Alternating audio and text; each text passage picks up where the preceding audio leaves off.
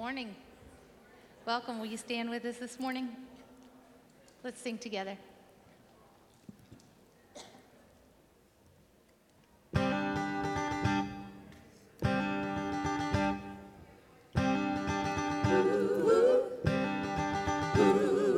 I can see the clouds roll in. I can feel the winds they try to shake me. I will not be moved. My feet are on the rock.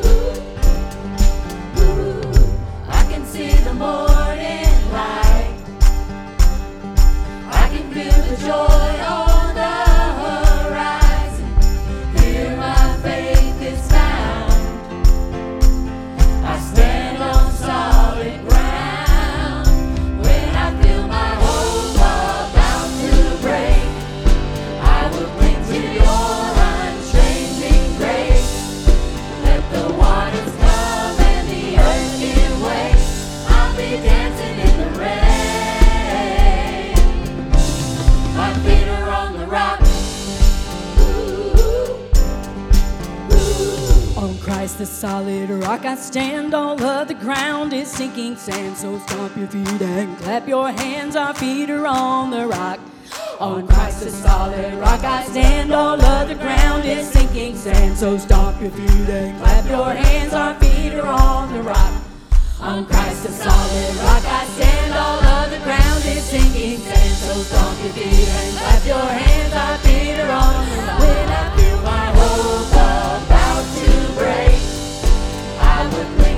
To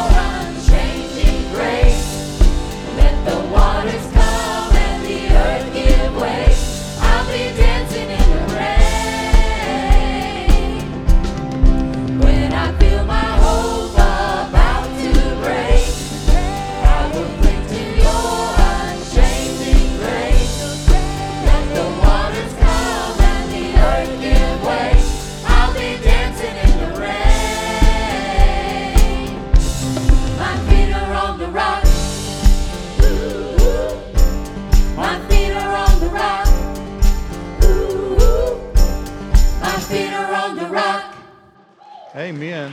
Amen. Amen. Amen. Bless you, Ron. Love you, buddy. Good morning, church. How's everybody? That's my dancing right there. Free Will Baptists can't move their feet when they're dancing, so I'm just. Here comes the rain. My feet are on the rock. How about yours? Hey, it's good to see you this morning. Glad you're here for our second service. If you are a guest, we certainly welcome you. There's one of these connect cards in the chair back in front of you. If you just fill this out and after service, take it through these doors to our connect counter, we'll exchange it for a Chick fil A gift card, which is a pretty good deal. Glad all of you are here. Let's stand up and praise the Lord by praying to Him and giving Him all the praise, honor, and glory for this day. Heavenly Father, I love you so much. Thank you for our church and these wonderful people. I pray that you'd bless us with the Holy Spirit and may the Word of God speak to our hearts today and change our lives. We commit this service to you and we do it in Jesus' name.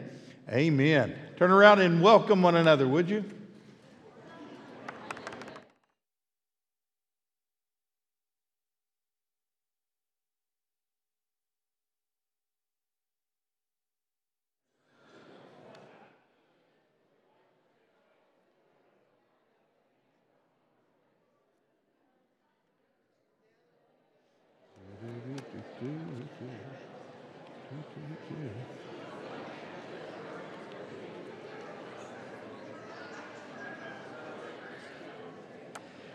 Thank you for being nice to one another. You may be seated just for a moment. You know, yesterday we celebrated a really awesome and great day. It's called Veterans Day. It's a day that is set aside to say thank you for the men and women who have literally given their lives in service for our great country. And we are so very thankful for all of our veterans. In our first service, we recognize many men and women who have served in one of our military branches, and we want to do that again today. It was Will Rogers who said, We can't all be heroes. Somebody has to sit on the curb and clap as they go by. And today I am sitting on the curb and I am clapping as our veteran heroes stand right now in this service. If you are a veteran, if you have served or are currently serving in one of the branches of the military, would you stand? We have them all over the room. Yes, we do, men and women. Men and women. Amen. I want to certainly thank you for all you've done and all you have given. And can I say this and mean it from all my heart? God bless America. Amen. We need his blessings and his power, and we need revival in our world today. Let's stand, and we're going to continue to worship as we sing together.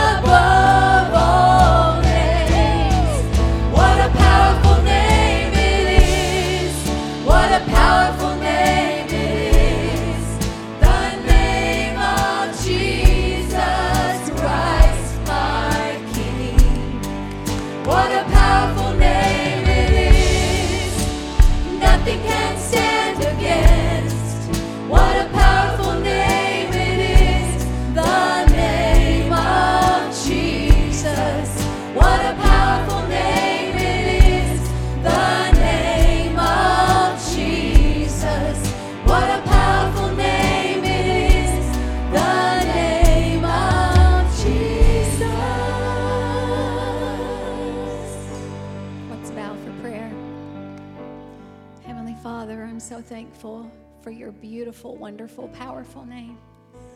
I feel your power and your presence here with us this morning, and I'm so thankful for that. I know that you see us where we are. You know what we need, when we need it, and how we need it. And with your power and your might, you can meet our every need, Father. All we have to do is turn to you and lean on you. And I just ask that everyone here, Father, would realize that, that they can lean on you and that you will meet their every need. Father, I pray that as Will brings the message this morning, you would speak through him and open our hearts. Help us to hear what you're saying to us. I ask all these things in the precious name of Jesus. Amen.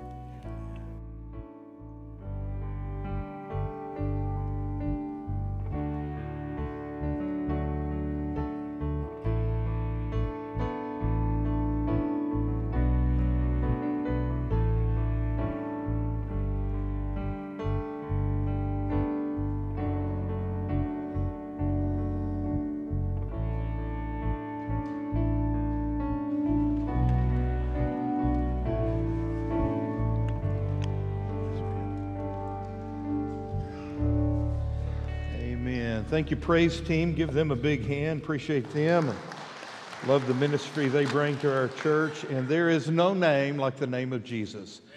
Uh, one day, at the name of Jesus, every knee is going to bow and every tongue is going to confess that He is Lord. My suggestion is that you do that today. Amen.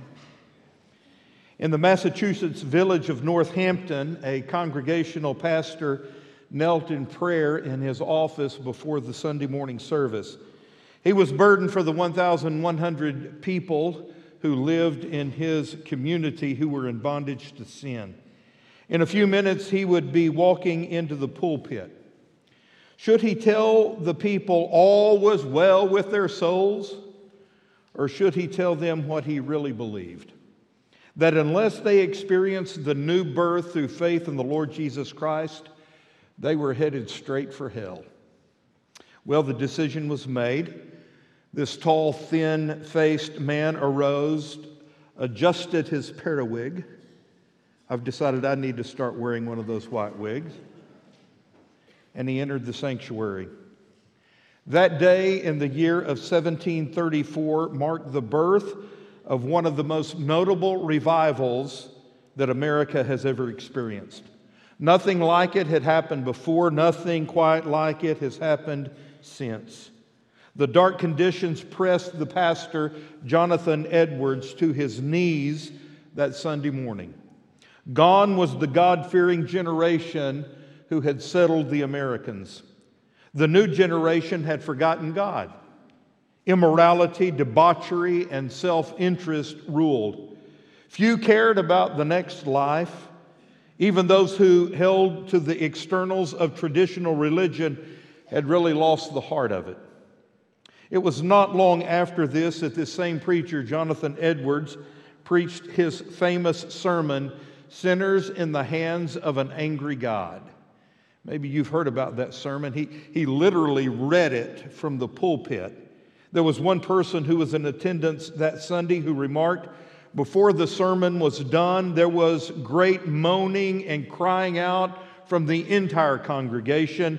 People were shouting, What shall I do to be saved? Church, God has burdened my heart for a revival in our church.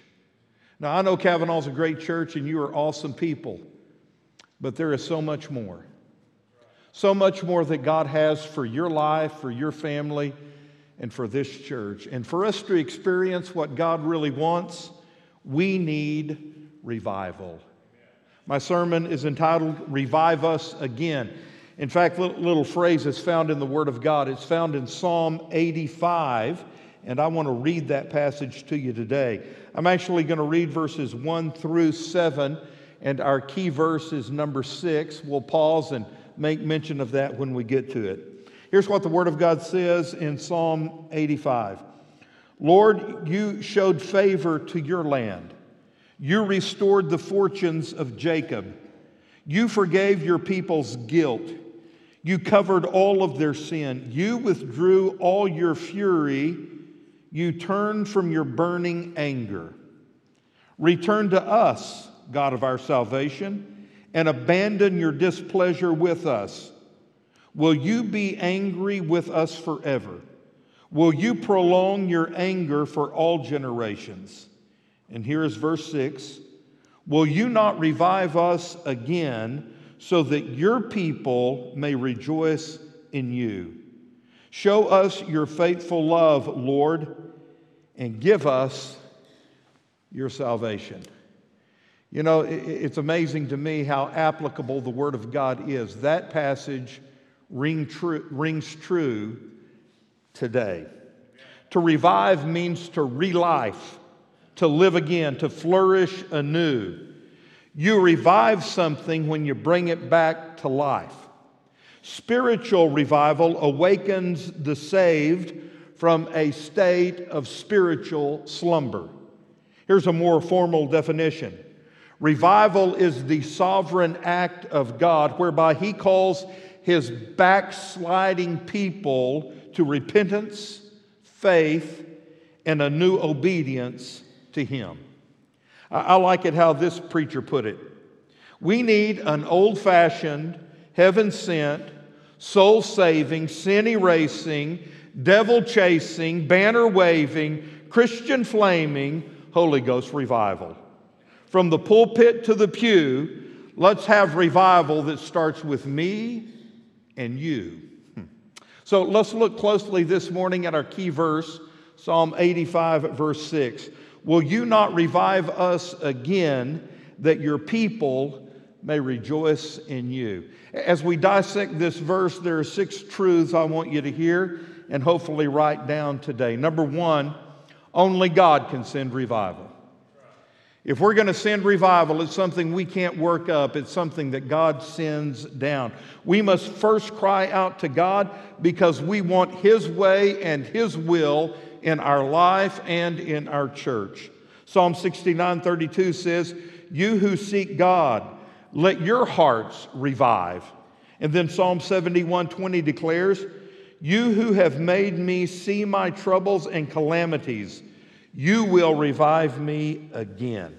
Like I said, revival can never be worked up by us, it is sent down from God. In his classic book, Why Revival Tarries, Leonard Ravenhill writes Revival is when God gets so sick and tired of being misrepresented that he shows up himself.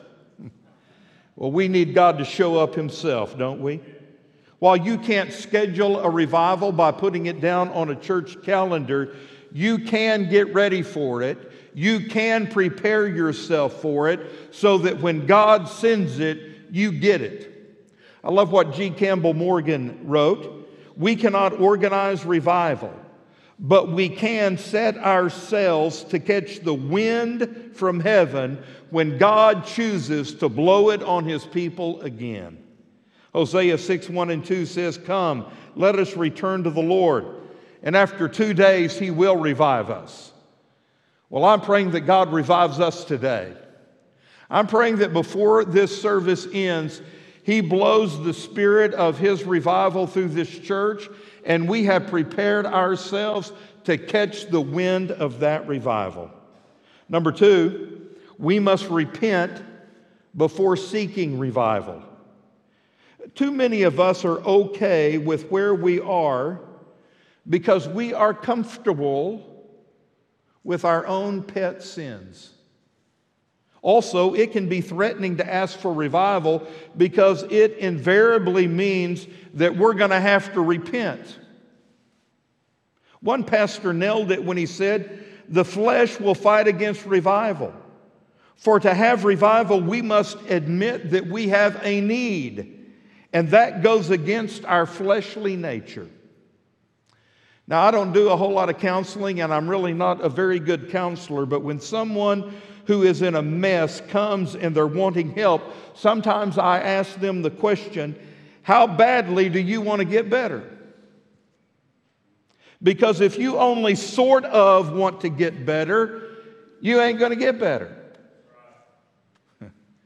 A.W. Tozer puts it like this Revival will come to us and within us when we really, really want it, when we pay the price for it. But perhaps revival has not come because we just don't want it bad enough. Church, I want to remind you we live in a sin soaked society, dripping with downright depravity. On top of that, many Christians are cold. We're carnal, complacent, comfortable, complaining, and a whole lot cantankerous. We live in terrible times, but actually, these are the conditions which are ripe for revival. I really can't believe it's been 18 years ago that one of my favorite preachers passed away. His name was Adrian Rogers. I still love to listen to his sermons today. He put it like this Study the history of revival. God has always sent revival in the darkest days. Oh, for a mighty, sweeping revival today. We see this in 2 Chronicles 7:14. Jason, this is one of my favorite verses on revival. Here's what it says. If my people who are called by my name will humble themselves and pray and seek my face and turn from their wicked ways, then I will hear from heaven. I will forgive their sins and I will heal their land. Well, guys, there's nothing that we need more today than God hearing from heaven, forgiving our sins, and healing our land. Two of the four conditions for God to forgive and heal his people have to do with being humble and from turning from our wicked ways. That first condition, he, he said, Humble yourselves. If my people who are called by my name will humble themselves, the root word for the word humility has the idea of bending your knees, humbling yourselves. James 4:10 says, "Humble yourselves before the Lord, and he will exalt you." Isaiah 57:15, to revive the spirit of the lowly and to revive the heart of the contrite one. I heard somebody put it like this Humble yourselves before the Lord, or he'll do it for you. Hmm. So we humble ourselves. The second condition is we turn from our wicked ways. The word turn is used over a thousand times in the Bible. And the order here is significant. As we humble ourselves and pray and seek God with everything that we have, when we get our lives right and we turn back towards God, then you know what we're going to do? We're going to turn from our wicked ways. When we put God first and we seek God with all of our heart, we're not going to want to continue to live sinful lives. We're going to turn from all of our evil ways that grieve Almighty God. The idea is to change the direction in which our heart is inclined to go. King Josiah is a pretty good example of this. In 2 Kings chapter 23 verse 25 it says Josiah turned to the Lord with all of his heart, with all of his soul, and with all of his might. It's kind of significant reading that passage and, and figuring out what is going on here. They rediscovered the Bible, the law of God. They had lost the Word of God. And after they rediscovered the Word of God and read the Word of God, all the people fell under conviction. And because of that conviction, there was a mighty revival. Psalm 66 18 said, If I had cherished sin in my heart, the Lord would not have listened. Really, there's no way to soften the command to turn from our wicked ways. God only accepts one response to sin, and that's not rationalizing it. It's not excusing it. It's not comparing ourselves with somebody else. He demands that we turn from our wicked ways. Proverbs 28 13. Whoever conceals his transgressions will not prosper, but he who confesses and forsakes them will find mercy. I want you to remember this, write this down. The depth of our repentance will determine the depth of our revival. So I got to ask you, I'm just stopping right now, I'm talking to you as if it's just me and you. Have you been playing around with your sin? If so, you need to repent right now. Have you been withholding forgiveness from somebody? Then you need to stop acting as their judge and free them from ever having to pay you back. Do you have some dark secrets that you've been trying to hide from God and your loved ones? Today, you need to bring those sins out into the light. You need to seek God's forgiveness. Throw away the gods your forefathers worshiped, Joshua 24 14 says, and serve the Lord. You need to admit your sin today and you need to abandon it. Now, I know some of you, you're sitting right there thinking, does he know who he's talking to? Yes, I do. You know what I've become convinced of? Every one of us in this room, I would say at least 90% of us, have some little pet sins that the devil has convinced us are okay for us. But they're not okay for you. Any kind of sin, no matter what the degree of it is, is separating you from God. And that pet sin that you so love and you so pamper is destroying your life and you will never have revival in your heart and know the joy of the Lord until you say bye bye to that pet sin. Leonard Ravenhill once said, The world has lost its power to blush over its vice, and the church has lost her power to weep over it. I was challenged this week by a quote from Lori Frank. We can look at our culture the way Jonah looked at Nineveh or the way Jesus looked at Jerusalem. In church, I remind you, there is a world of difference between the two. Jonah hated the Ninevites. He could care less if God destroyed them or not. In fact, he wanted God to destroy them. On the other hand, when Jesus looked at Jerusalem, he wept. Lord, you have revived others in the past. I pray that you do it again. And I pray that you start with me and those in this room as we repent over our sins. Number three, we need to be revived on a regular basis. How do I know that? Well, because of this particular verse. It says, revive us again. You see, the problem is that we can, we can and we do drift from God. Do you remember the time you were really close to the Lord?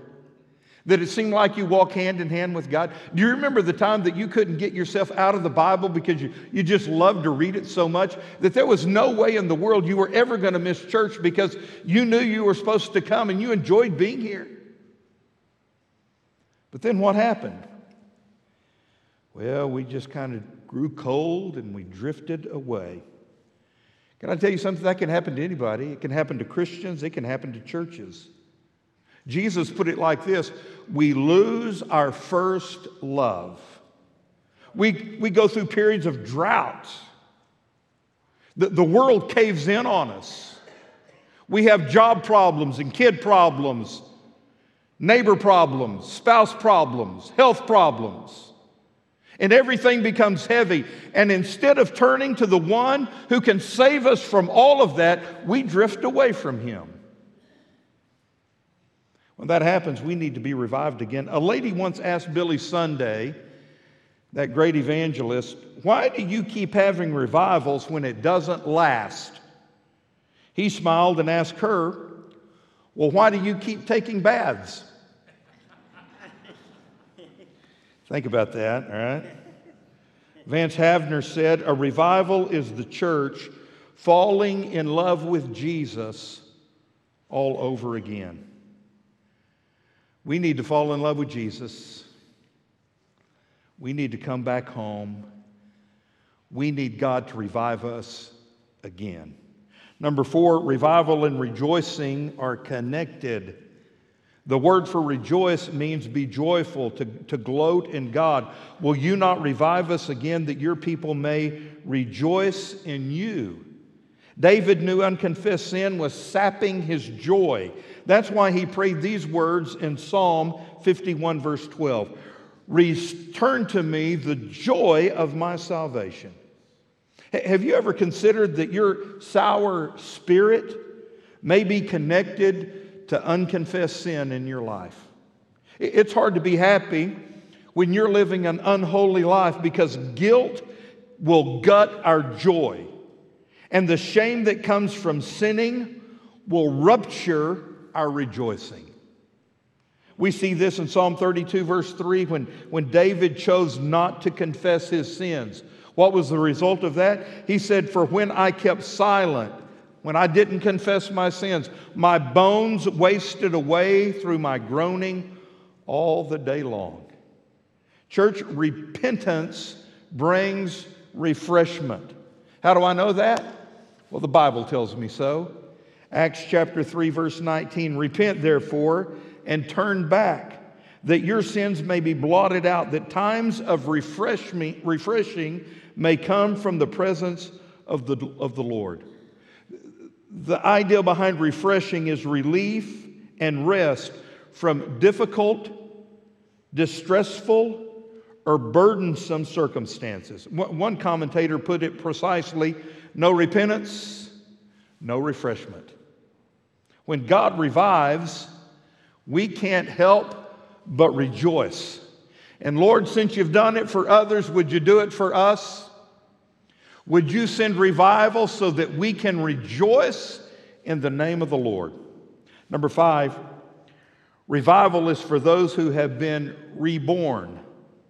We see this in the phrase, your people. Will you not revive us again that your people may rejoice in you? So, revival is for the church, it's, it's for those who have been reborn. There are 16 revivals recorded in the Word of God. Five of the seven churches listed in Revelation chapter 2 and 3 are challenged to repent and return to the Lord. Why? Because they had drifted away from God. Their hearts had grown cold. And God called them, the saved, the redeemed, the church, to repentance, to return for revival. One example is from Revelation chapter 3, verses 2 through 4. Wake up and strengthen what remains and is about to die. For I have not found your works complete in the sight of my God. Remember then what you received and heard. Keep it and repent. If you will not wake up, I will come like a thief, and you will not know at what hour I am going to come against you. God knows us, God knows you. And God knows that His people can lose their first love. It happens. It happens in relationships. I don't know, we, we were in a conversation the other day, and, and I said, Babe, do, do, you, do you realize how long we've been in love? And she had to think about it for a second. And she said, Well, over 40 years. It's how long we've been married, and we've been in love. You know the reason we stayed in love? Is because every day we tell each other, I love you. Every day we affirm it with, with a kiss, with holding hands. We, we love one another and we nourish that relationship. And it's the same way in our relationship with God. If we don't nourish our relationship with God, we will lose our first love. He knows that we can get soft in our spirituality. He knows that we can disengage from what He deems important in our life. In Habakkuk chapter 3, verse 2, the prophet prays, O Lord, I have heard the report of you and your work. O Lord, do I fear. In the midst of the years, revive it. Revive us. I like what the evangelist Billy Sunday once said. When is revival needed? Well, when carelessness and unconcern keep God's people asleep. A revival does two things, he said. First, it returns the church from her backsliding ways. And second, it causes the conversion of men and women. And it always includes the conviction of sin on the part of the church. Charles Finney said, A revival is nothing else than a new beginning of obedience to God. Biblical revival comes to God's people who determine to follow God's plan so that they can receive God's promises. Once we are revived and awakened, the overflow is going to spill into other people's lives. And the result of that is we're going to see people saved. All year long, God has burdened my heart that we become soul winners, that we become bold in our witness. That's why we had those C group lessons on soul winning. That's why I've been preaching the last six weeks from Acts on mission with God, that we need to be witnessing and telling people about Jesus. But here's what I've realized since then there is no way in the world you and I can be effective soul winners and witnesses of Jesus when there is sin in our life. When we are away from God, we're not a good witness for Him. When we allow sin, even pet sin, in our life, we are not good ambassadors for the Lord Jesus Christ. You tell me, why would they want anything you got when you don't have anything different than what they have? You don't have the joy of the Lord in your life if you have sin in your heart. So we need to confess that sin. We need to be reborn and revived. And the outflow of that, the overflow of that, is going to be a good witness for Jesus Christ. Sometimes we won't even have to say anything to anybody. They're going to be asking us, How do you have so much joy in your life? What's made the difference in your life? In my C group this past Tuesday, the last one, we, we took some testimonies because everybody who's saved has a testimony, don't they? And one of the old guys in my class that spoke up and, and read his testimony was my dad. Now, when I was a boy growing up, I just assumed that my dad had been a Christian and lived for the Lord since he was a kid. But you know, that wasn't the case. My, my dad was pretty wild when he was young. If you want to hear some really crazy stories, let my dad tell you about his young life. I mean, he ran from the police. He, he did all kinds of crazy stuff, man. I mean, he was just, he was a wild child. After him and mama got married, they went to the Free Will Baptist Church in Midland, Texas. Two of my aunts were going to church there, and they kind of put the guilt trip on dad, so him and mama went. E. E. Zellers preached that Sunday, and my dad fell under conviction. He whispered to my mom, I'm going to go down to the altar and get saved, and she followed him down there, and they both got saved. The next day, he was at work, Southwestern Bell Telephone. You were, I don't know, were you splicing cable, climbing a pole? You were, you were hanging on something, weren't you? You and your partner, and he was, uh, he was an apprentice learning how to do this job. And, and the guy he worked with, he'd been working with for a while, and about halfway through the morning, he just stopped and said, Will, I got to ask you, what, what's happened to you? You're different. Something happened over the weekend in your life because you're changed. You know what, Jason? He was changed. God had saved his soul, changed his life. He had an opportunity to witness to that man and, and to all the others that he came in contact with. Why? Because God changed his life. God can change your life. And if you have just kind of flowed into a state of apathy and complacency, and you're not on fire for the Lord like you once were, God can change that too. God, you've done it in the past. Would you do it again today? And I just want to pause right now and say this. If you're here this morning and you're not saved, you've never believed in Jesus, you've never confessed with your mouth Jesus is Lord, you've never believed in your heart that God has raised him from the dead, you're not saved. You don't know about eternity. You don't know if you're going to go to heaven when you die or not. If that is your state today, I plead with you before this service ends, give your heart to Jesus. Get saved, receive his salvation. It's not hard. God didn't make it hard. It's as simple as ABC. Admit you're a sinner. Believe that Jesus is the only one who can save you.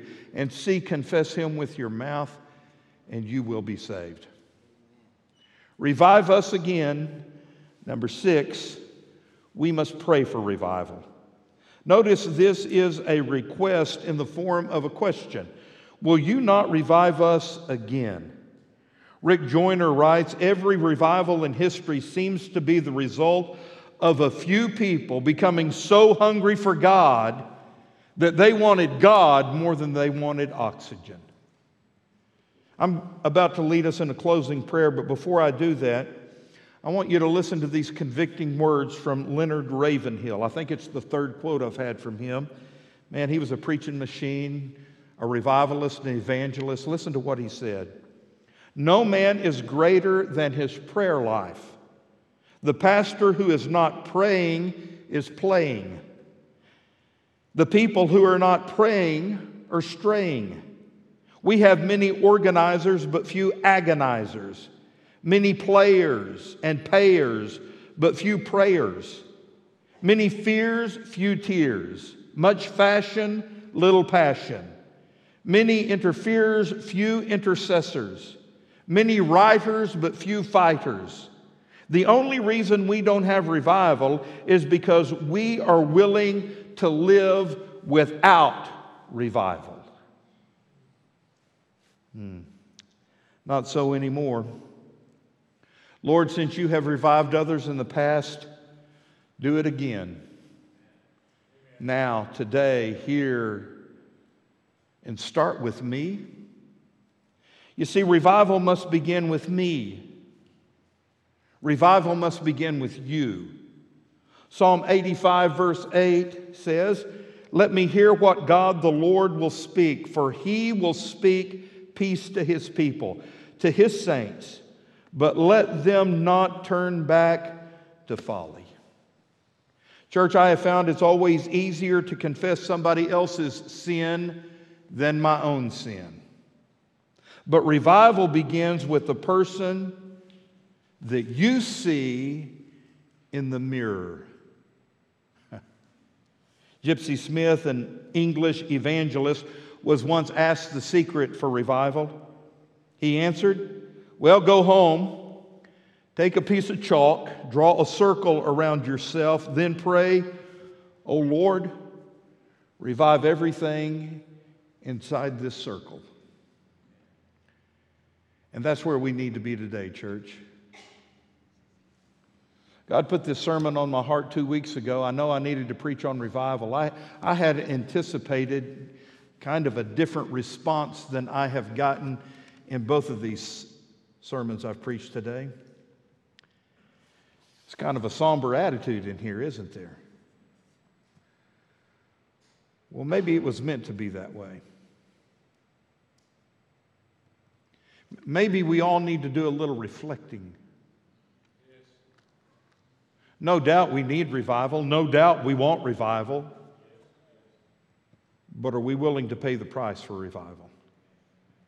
You know what? It could be that you or you or you or me are the very reason God is not sending revival to this church, this city, this state, because we are not willing to confess our sins and turn from our wicked ways. You might say, well, my, my sins are not that bad. My, my pet sins are just little baby sins. Or sin, sin, man. Quit hiding behind it. Quit believing the lie that the devil's given you. You know what you need to clean up in your life. You know, because let me tell you, God has, God has raked me over the coal this past week. There are things I've had to confess attitudes, thoughts. Would you do that today? Would you just come to the altar and say, Lord, revive me, revive everything in this little circle of my life? He's dying to do that. Oh, he's already died to do it. He wants to do it. So, dear Jesus, I pray that right now you would do something powerful in each one of our lives. I pray, dear Lord, that you'd just speak to us as only you can, that your Spirit would show us where we are and what we need to do.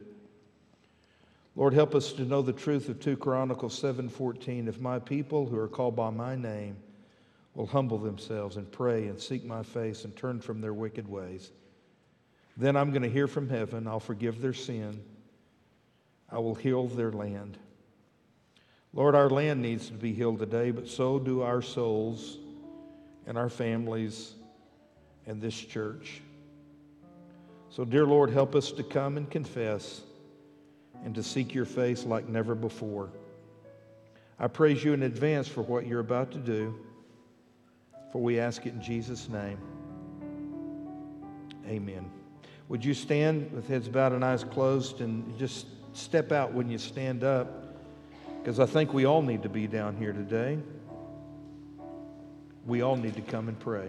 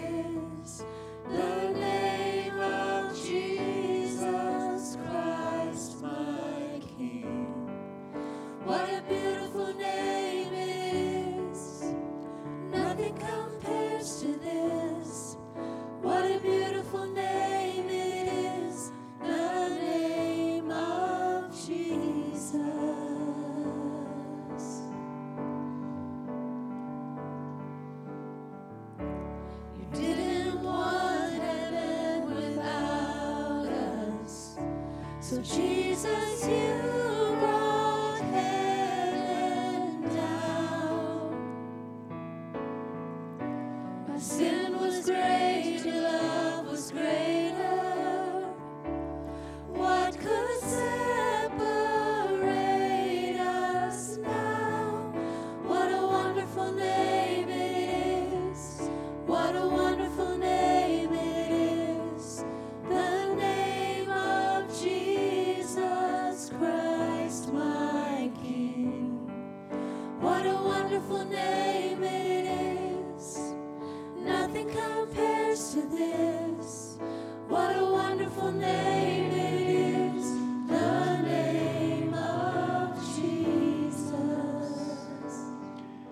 Will you not revive us again, Lord? Please forgive us of our sins. Take away the, the cold out of our heart and set us on fire for you. I pray, dear Lord, that uh, we would be revived, that this church would be renewed, that we would become bold in our witness for Jesus, and that others would see you living inside of us. Lord, for those praying at the altar and those there in their chairs who are struggling with real life issues, I pray I pray victory for them in the name of Jesus. Lead us, guide us, and bless us. Help us to be the church you've called us to be. For it's in Jesus' name we pray. Amen. Amen. God bless you. You can be seated.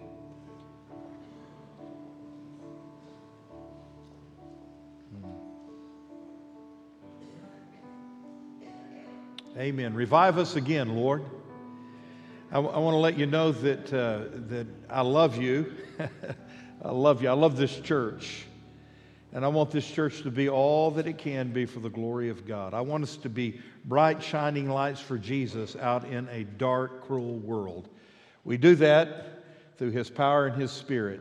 So, God, revive us again. When you walk out the doors, make sure you drop your offering in one of those black boxes. If you're a guest, please turn your Connect card into the Connect counter.